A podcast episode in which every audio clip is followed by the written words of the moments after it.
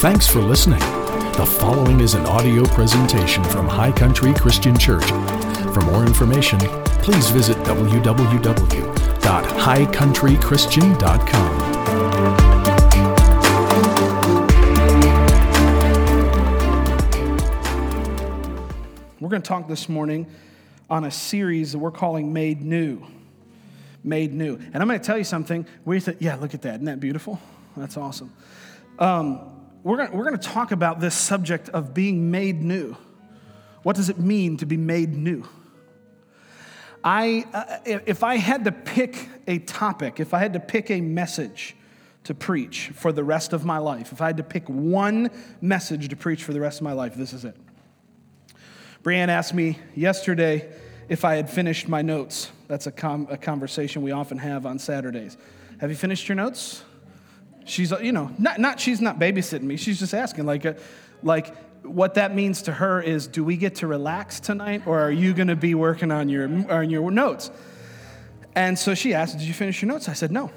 And she said, okay. And I said, what I'm teaching today, I don't need notes for, and I don't even need a Bible for, because it's in here. It's so in here.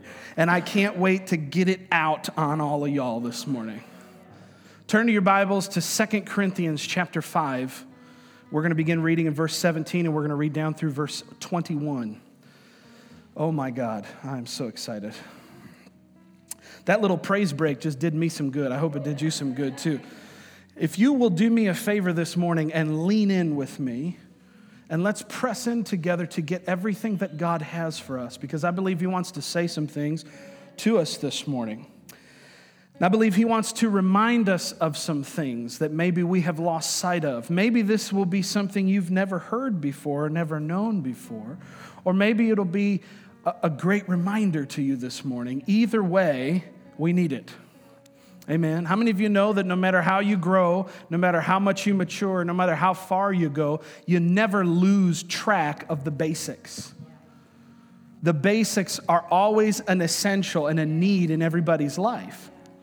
I like to cook at home, and for since high school, I sometime in high school I started watching like cooking shows on TV. And my grandmother would come from New York, and she was a little Italian lady about this tall, and she would cook in the kitchen, and I would sit and watch her. And, and, and I would just, there was just a period of time in my life where I was absorbing everything I could about cooking. I just got really into cooking. I'm already into food, you can see that. But I was into cooking the food, not just eating it. And I started to learn things, and I'll never forget when I started to learn how to use my knife skills. I, I finally went and bought a decent knife, and I started to learn how to cut things and how to, how to cut things without cutting my fingers off, you know. And I went through some cuts and, we, you know, some things. But as, as I've become more and more proficient and gotten better and better at cooking over the years, I never let go of those early knife skills. Because if I do, I could cut my finger off. Because what's changed from then to now is the knife has gotten a lot nicer and a lot sharper. And, and so I'm using high quality tools now. And I still remember, I still think all the time, dude, you better tuck your fingers in. If you don't tuck your fingers in, you're going to cut your tips of your fingers off. Because you never outgrow the basics. I learned that in high school and I've gotten better at it. I can do it now without looking which I love to freak my kids out over that, of just cutting some vegetables and just looking at them instead of, instead of looking at the vegetable. But you know, you never lose the basics. You never let go of the basics. And what we're going to talk about from Second Corinthians from now until the next few weeks, I don't know how long this series is going to go. I don't have it all mapped out or charted out. We're just going to follow the Spirit of God and let Him speak to each and every one of us. Is that okay? This is the basics. This is the reality or the realities of what it means to be a new creation in Christ Jesus. This is so critical to your development as a Christian. And my hope and my desire is that when we come away from this, from this teaching over the next few weeks, that we will come away so stirred up and built up and strengthened that no matter what the enemy decides to try to throw at us, we'll not forget who we are and we'll not forget whose we are. This is a study about you in Christ. This is a study about what does the Bible say about you in Christ. Amen. You know, we were at small group on, on Wednesday, and Steffi said something so profound. She said, You know, a lot of people get saved, and when they get saved, if you could imagine salvation like going into a building, like going into a room, and there's this great big hall that you get to explore, this magnificent thing called the kingdom of God. And a lot of people, dare I say, most people, get saved, they come in the lobby, and they stay in the lobby for the rest of their lives. Wasn't that profound? Y'all give Steffi a high five on your way out today because she said that. I'm not going to take credit for that. How many, how many of us recognize that we've come into an amazing kingdom? This incredible thing called the kingdom of God, this awesome thing, this beautiful supernatural organism called the church of Jesus Christ. We've come into that, and we cannot afford to stay in the lobby we cannot afford to stop at what God did just by understanding, hey, I'm saved, I get to go to heaven now. That's great. That's life changing. That's eternity shaping and eternity changing for you. That's amazing. And that's the most important thing in the world. But after that happens, there's a whole lot more you get to experience and a whole lot more you get to know about what actually happened on Calvary's cross. That's what we're going to dive into this week and in the coming weeks. Let's pray. We haven't prayed enough yet today. Father, we, we thank you this morning for your goodness. Help us to grasp your word, Lord. Holy Spirit, give us eyes to see and ears to hear. Help us to comprehend what is the depth and length and breadth and height of your love, to know the love of Christ which passes knowledge and understanding. Give us the wisdom that we need to peer accurately into the Word of God, that this Word would take root in us and absolutely transform us from the inside out. We pray these things in Jesus' name. And everybody said, Amen. Amen. Amen. Let's put our confession of faith on the screen real quick. Those watching at home and those who are here. Let's declare this out loud together. You can read it up on the screen. Let's say it out loud together. Thank you, Father, that today the eyes of my heart see you, the ears of my heart hear you my heart and mind perceive and understand your word and your will. Today I am growing in the things of God. Amen. We believe that. Second Corinthians chapter 5 verses 17 and we're going to read down through verse 21.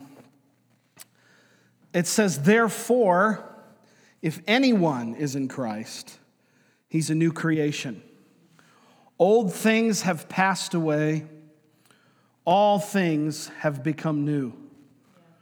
Verse 18 Now all things are of God, who has reconciled us unto himself and has given unto us the ministry of reconciliation. Verse 19 That is, that God was in Christ, reconciling the world unto himself, not imputing their trespasses against them and has committed to us the word of reconciliation. Verse 20. Now then, we are ambassadors for Christ, as though God were pleading through us. We plead with you on Christ's behalf, be reconciled unto God. Verse 21 For he made him who knew no sin to become sin for us, that we might become the righteousness of God in him. Whew. You're going to, by the time we get done studying this, you're going to be very comfortable with words like righteousness, with words like justification, with words like propitiation. That's a $6 word right there. Amen. With words like substitutionary. I, I intend to really do my best to infuse as much practicality into this subject, but, it, but it's such a big subject, y'all. And it spans the entire Bible. If you want to know what the gospel is all about, this is it. You can actually turn to Romans chapter 1, verse 16 as well. Let's read that as well. Hallelujah. Thank you, Jesus. Romans chapter 1, verse 16. Romans chapter 1, verse 16. For I am not ashamed of the gospel of Christ, for it is the power of God unto salvation to everyone who believes, to the Jew first and also to the Greek. Verse 17, for in it the power of the righteousness of God is revealed from faith to faith, for as it is written, the just shall live by faith. This is a good place for us to start. I was going to start in, in 2 Corinthians 5, but let's start here for just a second. I'm not ashamed, Paul said, of the gospel of Jesus Christ. How many of you know what the word gospel means? Good news. Does anybody know what the history of the word gospel is? Do you know where it comes from? It comes from ancient times, of course. The Bible is an ancient book, so that shouldn't be surprising. But it comes from ancient times and it comes from when, when uh, nations were much smaller, when, when, when kingdoms were tiny, when you could, you know, if you go to, to certain places in Europe uh, and the Middle East, you can still see cities that are walled. If you go to some of my favorite places in Italy, you can see walled cities up on top of a hill. And I was just explaining this to somebody recently, maybe one of my kids, that back in the day, those were kingdoms unto themselves. So a city that had a wall around it, that, that, that place had a kingdom, or, or that place was a kingdom and had its own king. And, and the, the countryside was dotted with all these kinds of places. And the word gospel comes from that time when there were what we call feudal lords and people who, you know, lords who, who uh, managed these little kingdoms, and, and they would often war with each other. Okay, so this kingdom from over on this hill used to fight with the kingdom from over on this hill.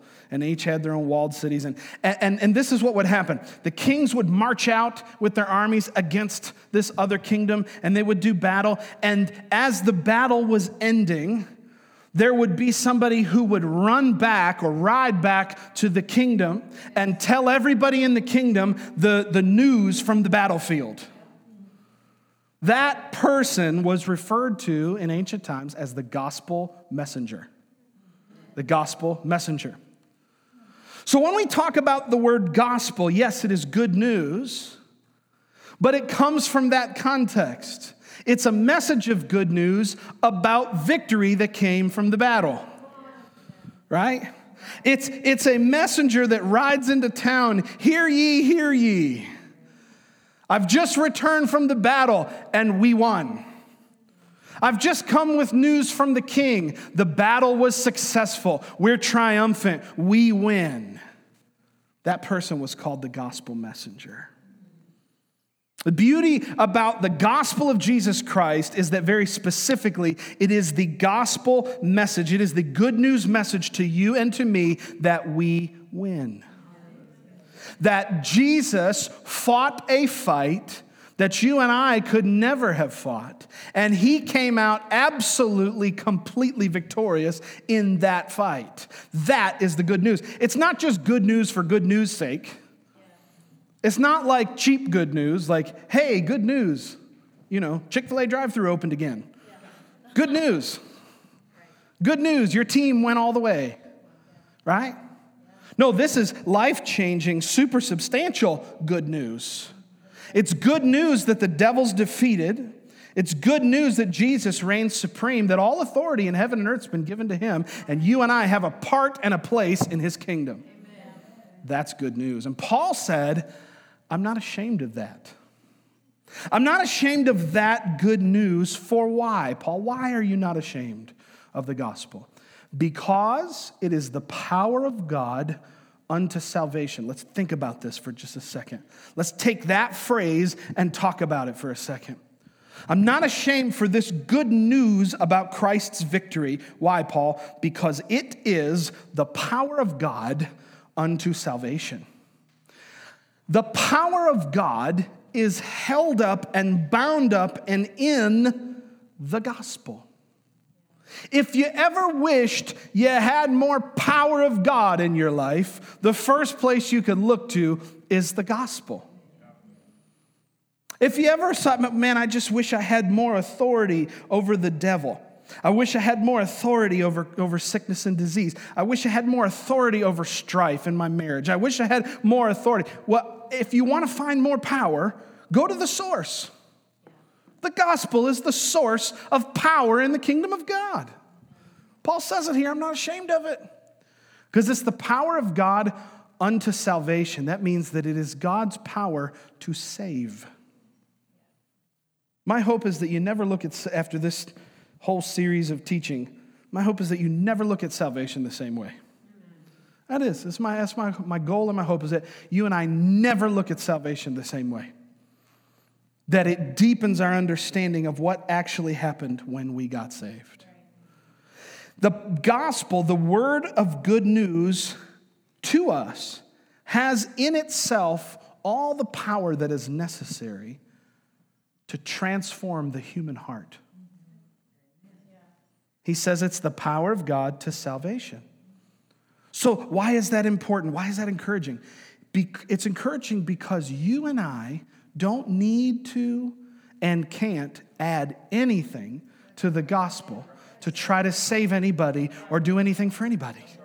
The gospel has in itself, nested within itself, all of the resource, all of the power, all of the potency of God to absolutely transform somebody's life. Why in the world will we try to improve on that?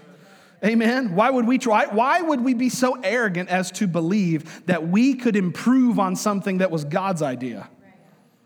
I had a conversation with a friend years ago and he said, Man, I, you know, I'm rethinking church. I'm, I'm, I'm unpacking this. I'm, I'm rethinking this. I, you know, I wonder if we got it all messed up. I said, Slow down, bro. Be careful. I said, Church was God's idea, not yours. Salvation, God's idea, not ours. I'm not going to try to add anything to that. I can't. I couldn't if I wanted to because it's the gospel by itself that is the power of God unto salvation. It is the gospel that by itself has everything necessary to take you and I from dead in trespasses and sins to alive together with Christ Jesus. How many of you have ever tried to resurrect something and failed miserably? It's because we can't do it on our own. The gospel is the power of God. So, watch what he goes on to say, verse 16, and then we'll go into verse 17. It's the power of God to salvation for who? Everybody who believes. This is a this is a uh, equal opportunity message, man. Everybody gets in on this if they choose to believe it. Amen. Aren't you glad God doesn't discriminate against anybody for any reason? He goes on to say for the Jew first and also for the Greek, that means that the gospel came through Jesus to the Jews first. And then Paul and Peter and James and John, they were the ones that took it to the rest of the world, to the Greeks of that time. Then he goes on in verse 17. This is what I wanted to get to. For in it, what is the it? The gospel. Thank you for those who are paying attention. The gospel, for in the gospel, the righteousness of God is revealed the righteousness of God is revealed. The last verse of, of the um, passage in Second Corinthians, you don't have to turn there, but the last verse that we read says that, we, that he became sin for us, that we might be made or become the righteousness of God in Christ. What is this word righteousness? What is this all about? This is, this is the baseline of understanding. This is something we got to establish right from the get go. What does it mean to be righteous? What does the word righteousness actually mean? Well, to be righteous means to be right. We, we would often say this in Bible college, and when I was a kid, I heard people say this a lot. Righteousness with God is right standing with Him. How many of you have ever been on anybody's, we're going to call it a poop list? Anybody ever been? How many of you have a poop list? Somebody's got a running tally. They're like, yeah, I got it in the notes section of my phone. Here, let me show you. you and I were on God's poop list. You didn't do anything to get there. You can thank Adam and Eve for that. They plunged all of humanity into sin so that everybody that comes from Adam's lineage, which is, newsflash, all of us, we're born guilty. So we start out life on God's poo poo list. Okay? I'm going to keep it as funny as possible. We start out life on God's poop list. And then here comes Jesus, who does everything that he does. He comes and manifests the Father to us, and he shows us what life in the kingdom looks like. And then he goes and he takes, uh, you know, beatings and scourgings upon himself, and he takes all of our sin and shame and sickness and disease, and he takes it to the cross, and he goes there completely naked for the whole world to see, bruised beyond recognition. They, they didn't even, you couldn't even tell who he was. They beat him so bad. And here he is hanging this cross, and, and in the midst of all of that, he cries out these immortal words, It is finished, and then he dies. And then for three days, he goes into hell itself, paying every ounce of the price that needed to be paid, so that we, when he rose up from the grave, we now get to partake in his resurrection and we get to be no longer on God's poo poo list. We now get to be in the family. The Bible says in Ephesians that we were at what the Bible calls enmity with God, which means we were totally opposed to Him until we met Jesus. And then once we met Jesus, Jesus did this amazing work by the Holy Spirit. He came into our lives, completely recreating us, and now we are made new. And we are no longer on God's hit list. We're now a son a daughter, a child of God. I went from being an outcast to being on in the will. You understand what I mean? I went from being an enemy of God to literally being his best friend. Not because I did anything, it's not my righteous deeds that are the power of God unto salvation. It's the gospel that is the power of God unto salvation. It's the good news from the front lines that Jesus won, and I get to partake in all of his victory. And now I get to stand up and say, you know what? I'm not the sinner I used to be, I'm the righteousness of God in Christ. So, what does it mean to be righteous? It means to be right, in right standing with him. The word righteousness, actually, the suffix ness there, means literally to have rightness applied to me. Isn't that amazing? So when I say I'm the righteousness of God, I'm saying that God took his rightness, his moral perfection, his immutability, his absolute every ounce of his nature and who he is. He took that and he applied it to me through the blood of Jesus. Woo! Woo! Glory to God. That gets me excited. God took everything that makes him him. He took everything that makes him morally perfect and he and he took in the blood of Jesus and he applied that to me. The moment I had faith in Christ, I get to partake now in something called the divine nature. I'm getting ahead of myself a little bit. We'll get into the divine nature here in a couple weeks. Maybe. I don't know. We'll see what God does. Glory to God. But the gospel of God, why is Paul not ashamed of the gospel? Because it has everything it needs within itself to take me from the wretch that I used to be, from the destitute outcast that I used to be, and, and by itself bring me over here into the family of God. So now, not only am I in the family, the Bible says I'm an heir of God and joint heirs with Christ Jesus. What's it mean to be an heir? This is not a trick question. What's it mean to be an heir? It means you get an inheritance. How many of you would love to be in Bill Gates' will or Warren Buffett's will? Yeah, I'd love to be an heir on that will. Why? Because it means when he dies, I get something. How many of you know you became a, a, an heir of God and a joint heir with Christ Jesus so that when Jesus died, you got something? Ay, ay, ay, ay, ay, ay, ay, ay, ay. Whew. This, guys, I'm telling you, this is, if I had to pick one message to preach for the rest of my life, this is it. Because out of this message comes everything that you need to know as a Christian.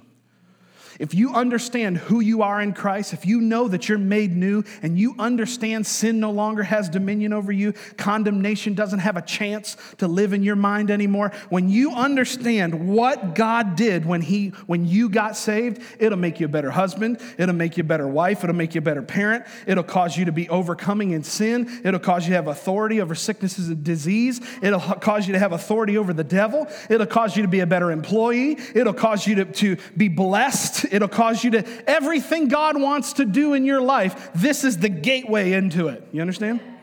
That's why it's so important. I was telling somebody this week, I uh, actually, I think I said this to multiple people. They're asking me what I was going to be preaching on. And I said, I'm going into this series. And I said, I try to preach this like at least once a year. Usually it's got a little different name to the, to the series and stuff so it doesn't get boring or stale. But I try to preach this all the time so that we constantly remember who we are in Christ Jesus. Now let's go back to Second Corinthians for the last few minutes. Second Corinthians chapter 5. Y'all doing okay? All right. Second Corinthians 5, verse 17. Therefore, if any man or any woman, if anyone is in Christ, he's a new creation. Old things have passed away. Behold, all things have become new. How many of you have heard this scripture before? How many of you have heard this scripture and, and, and the old things passed away part was emphasized? Right? We, I, that, that's how I, I mean, when I was at youth camp, you know, when I, when I went to, you know, Christian events and stuff, this was a constant verse that people would quote. And oftentimes, not wrongly, oftentimes what gets expressed most is that the old has passed away, right? The, the, the you that you used to be is gone now, praise God. Old things have passed away. Very little emphasis, unfortunately, is made on the all things have become new part. Because what, what, what he goes on to say in verse 18, and just stick with me for a second, because I just want you to get this. What he goes on to say in verse 18 is that now all things are of God. And that's a big statement. So let me, Claire, come up here, sweetie. Let me, uh, let me do something here. I didn't intend to do this. Huh? You just stand right here. Just look pretty. You don't even have to try for that. Let's, um, let's take this towel and let's say that this is the nature of God. Let's say that this is God's perfect righteousness. Okay? And let's say, hold on to this. Let's say that this is Claire's sin and her sinful nature and everything that, you know, great grandpa Adam gave to her. Okay, this is the junk that she was born with. This is sin and all of the effects of sin sickness, disease, depression, anxiety, fear, strife, everything that you and I face like on a daily basis, all the stuff that compounds and comes against us. When the enemy comes against you, what, what is he coming against? He's bringing up all this junk, okay? It's, it's sin and all of the effects of sin that come with sin, okay? So this is her sin. And, and, and this is a part of who she is. Eh, you know, she can't get rid of it. If she tried to throw it, she'd throw it, it wouldn't go anywhere. She couldn't get rid of it. You follow me? You can't get rid of your sin on your own. How many of you figured that out? Nothing we can do to make ourselves righteous. And so I'm going to be God for a second. I'm going to be the Holy Spirit, okay? You're like, dang, I thought he was going to be a little thinner. It's cool. It's, it's I'm going to be the Holy Spirit for just a second. Hey, the Bible says he's omnipresent. I'm getting there. Amen. Some of you get that joke in an hour. Um, so here's Claire, and, and, and, all she wants to do is get rid of this sin. All she wants to do is get rid of this nature that she was born with, this fallen state that she finds herself in. Right now, she's an enemy of God. Right now, we have no covenant, we have nothing to build a relationship on. And so what happens is she trusts in Jesus. She prays and she says, Lord, I want you to come be my Savior. Lord, I give you my life. I give you who I am. I give you all of my heart. And she prays and she asks the Lord Jesus to come into her heart. Here's what happens she becomes a new creation, according to verse 17. The old has passed away, okay? It's gone. Gone. She can't even find it. Hello. It's gone. I, she, didn't get, she didn't do that. She didn't have the power to throw it away. But I do because I'm the Holy Spirit, right? I'm God. So I come into her life and I say, hey, you're my kid now. You're my child. You're in the family now. And I'm going to deal with that sin and chuck it where it needs to go. That's where most people emphasize, and it's good, but then that's where they stop. But the verse goes on. It says, Old things are passed away. Now all things have become new. Now, this towel, don't go anywhere. This towel now represents my nature my perfection as God, my nothing missing, nothing broken peace. This is my nature, and here's what I do I clothe her in my nature. Okay? So, so she doesn't look like what she used to look like. She doesn't look like what she used to look like. She's got something new now that is her new identity, her new reality, the newness of life in Christ Jesus, the Bible says. And now, verse 18 goes on to say, oh, what does it say in verse 17? Old things are passed away, all things have become new. Verse 18. Now, look at it on the screen. Now, somebody say, all things. All things are of God. now, all things are of God. That means everything that got downloaded into her the moment she got saved doesn't look like her anymore. Everything looks like God now. If you could see your spirit in a mirror, you would see God. I'm not saying you are God. Don't hear what I'm not saying. Okay? Don't hear what I'm not saying. I'm not saying you become God. That's ridiculous. Tell your neighbor, that's ridiculous. That's stupid. You're not God. You're not omnipresent and omnipotent and all knowing and eternal, right? But no, what happens is you get to partake in something that changes your very identity and changes your very DNA. And you get to take on new attributes. How many of you know this kid she, she's one of mine. If you could see a picture of her right now when she was a baby, when she was about two months old, and you see a picture of me when I was the same age, we looked so similar. Wait, we did? We did. She goes, Wait, we did? yeah, we sure did. There's a picture actually I'm thinking of that I took with my camera when she was about six months old, and she looks so much like little baby Josh. Why? Because my DNA is in this kid. She and I, we share blood.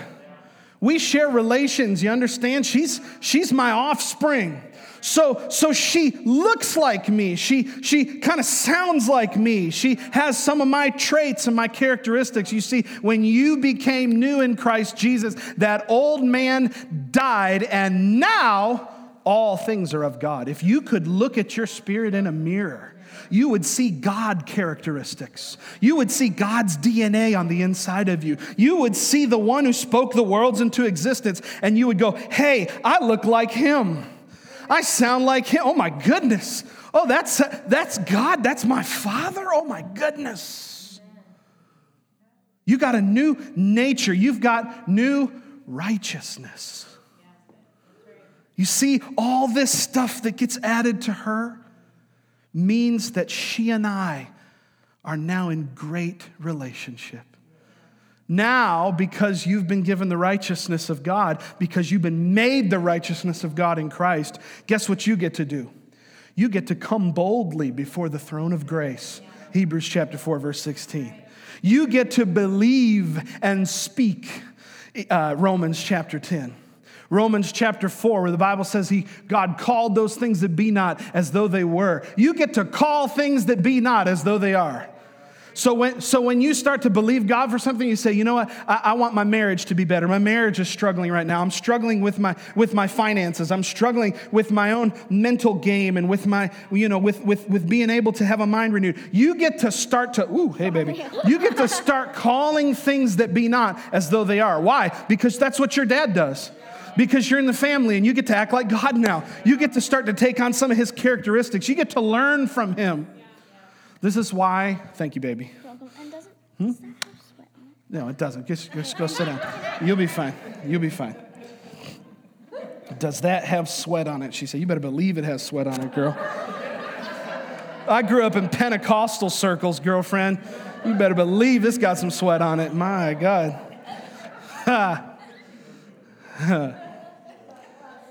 this is why, listen, listen, listen, listen.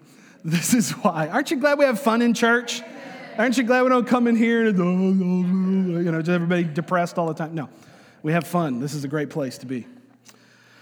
Listen, why did Jesus, when Philip said to Jesus in the book of John, I believe it's chapter 17, no, it's not, excuse me, it's chapter 14. When Philip says to Jesus, Show us the Father, and that will be sufficient for us. What, did, what is Jesus' response? He said, Philip, how long do I have to be with you?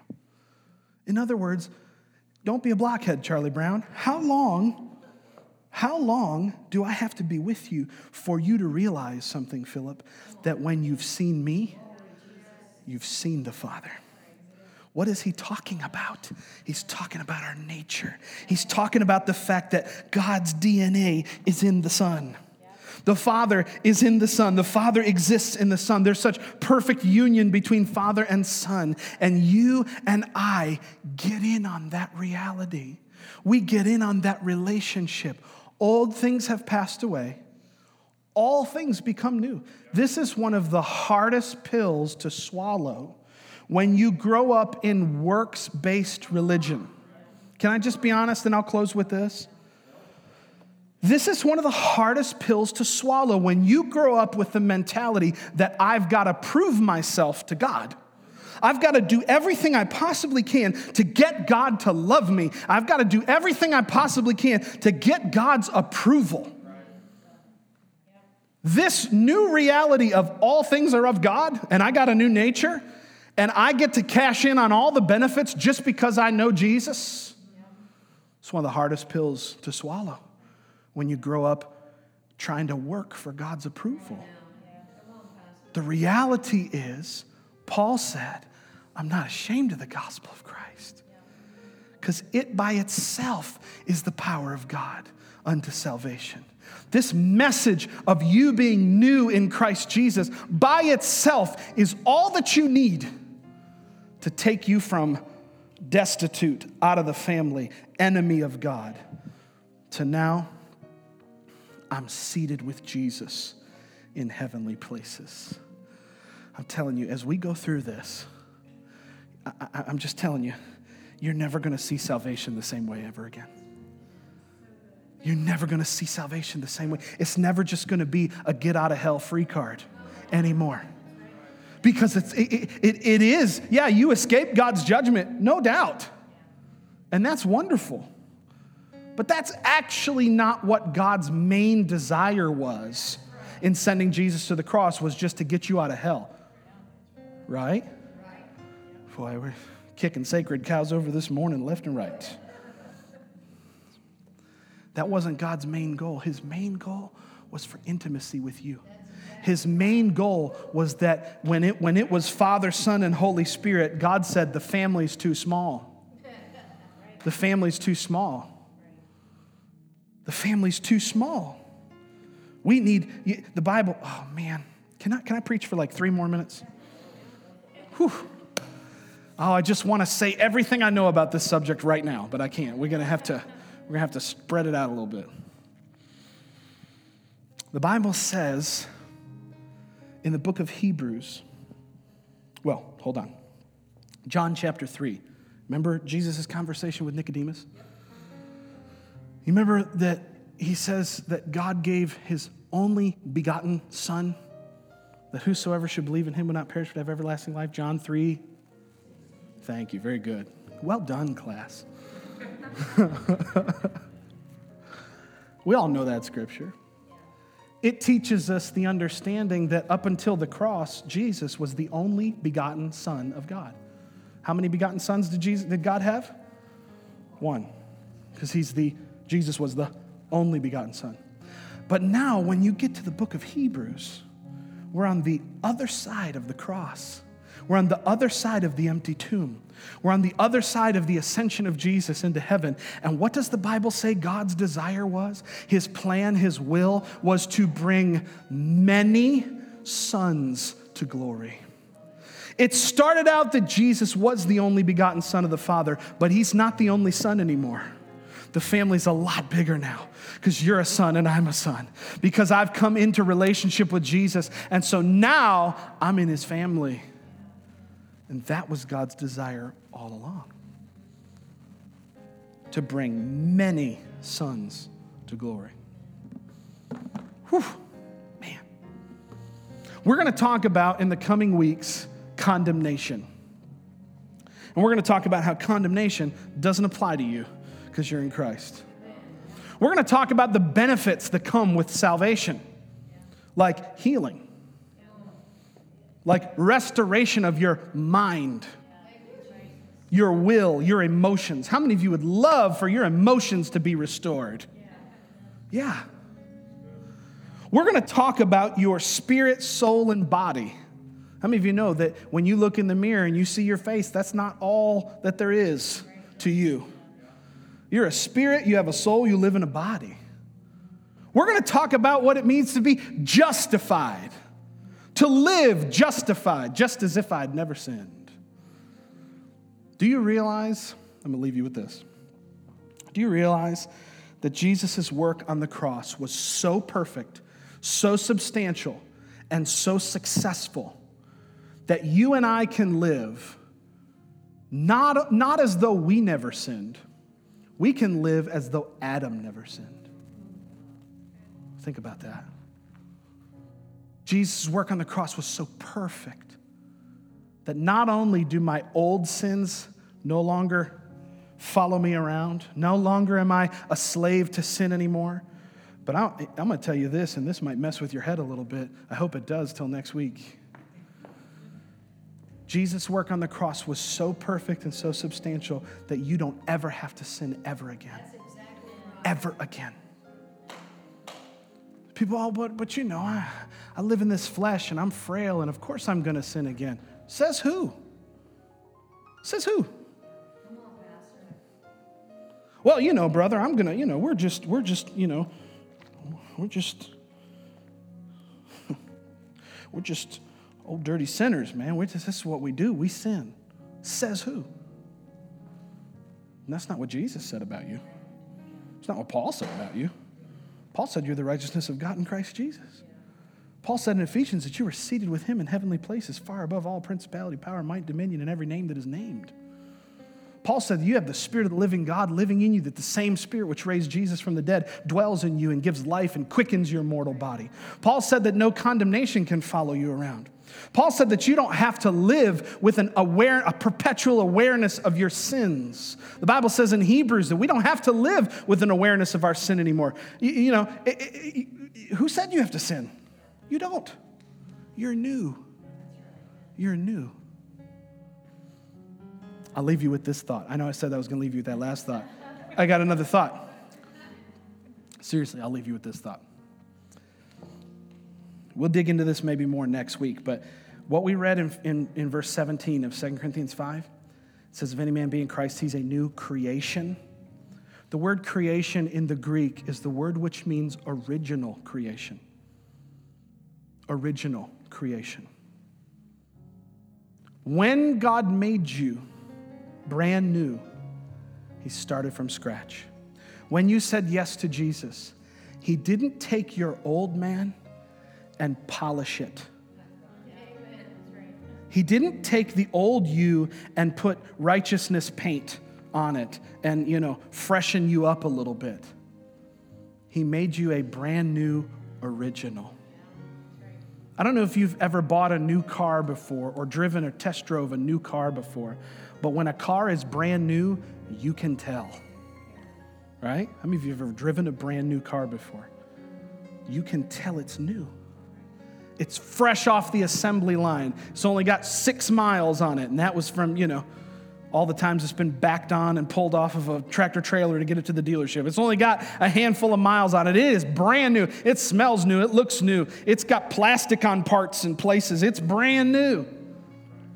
When you got saved, you became a brand new original, fresh off of heaven's assembly line. So don't carry around the baggage of the old man.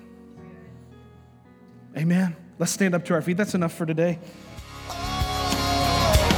We hope that this message inspired you and filled your heart with faith. If you would like to visit our church, check out www.highcountrychristian.com for service times and location information. Thanks again for listening to this audio presentation from High Country Christian Church, where Jesus loves you, we love you, and your life counts.